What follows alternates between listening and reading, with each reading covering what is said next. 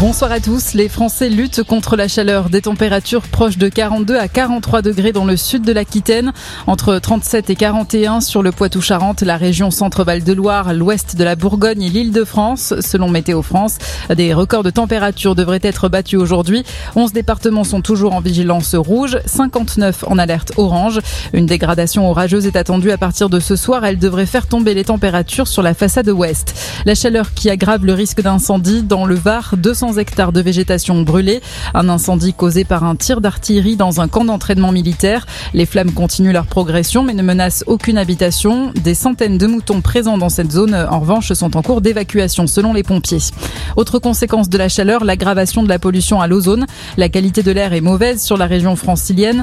La circulation différenciée est mise en place à Paris. Seuls les véhicules munis d'une vignette critère de 0 à 2 sont autorisés à rouler. Le second tour des législatives et les premiers électeurs qui se rendent aux urnes.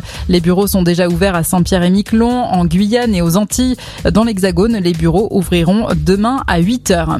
Strasbourg, Metz, Rouen ou encore Le Havre, des marches des fiertés organisées aujourd'hui dans plusieurs villes de France. Mobilisation pour défendre les droits des personnes LGBTQI+.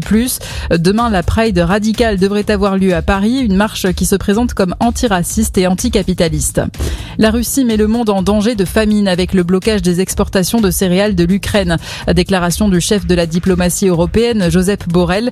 Les menaces sur la sécurité alimentaire seront au centre des discussions lundi à Luxembourg, où se rassemblent les ministres des Affaires étrangères de l'UE. Javier Ribalta, officiellement nommé directeur du football à l'Olympique de Marseille. Le directeur technique David Frio, lui, est nommé directeur sportif.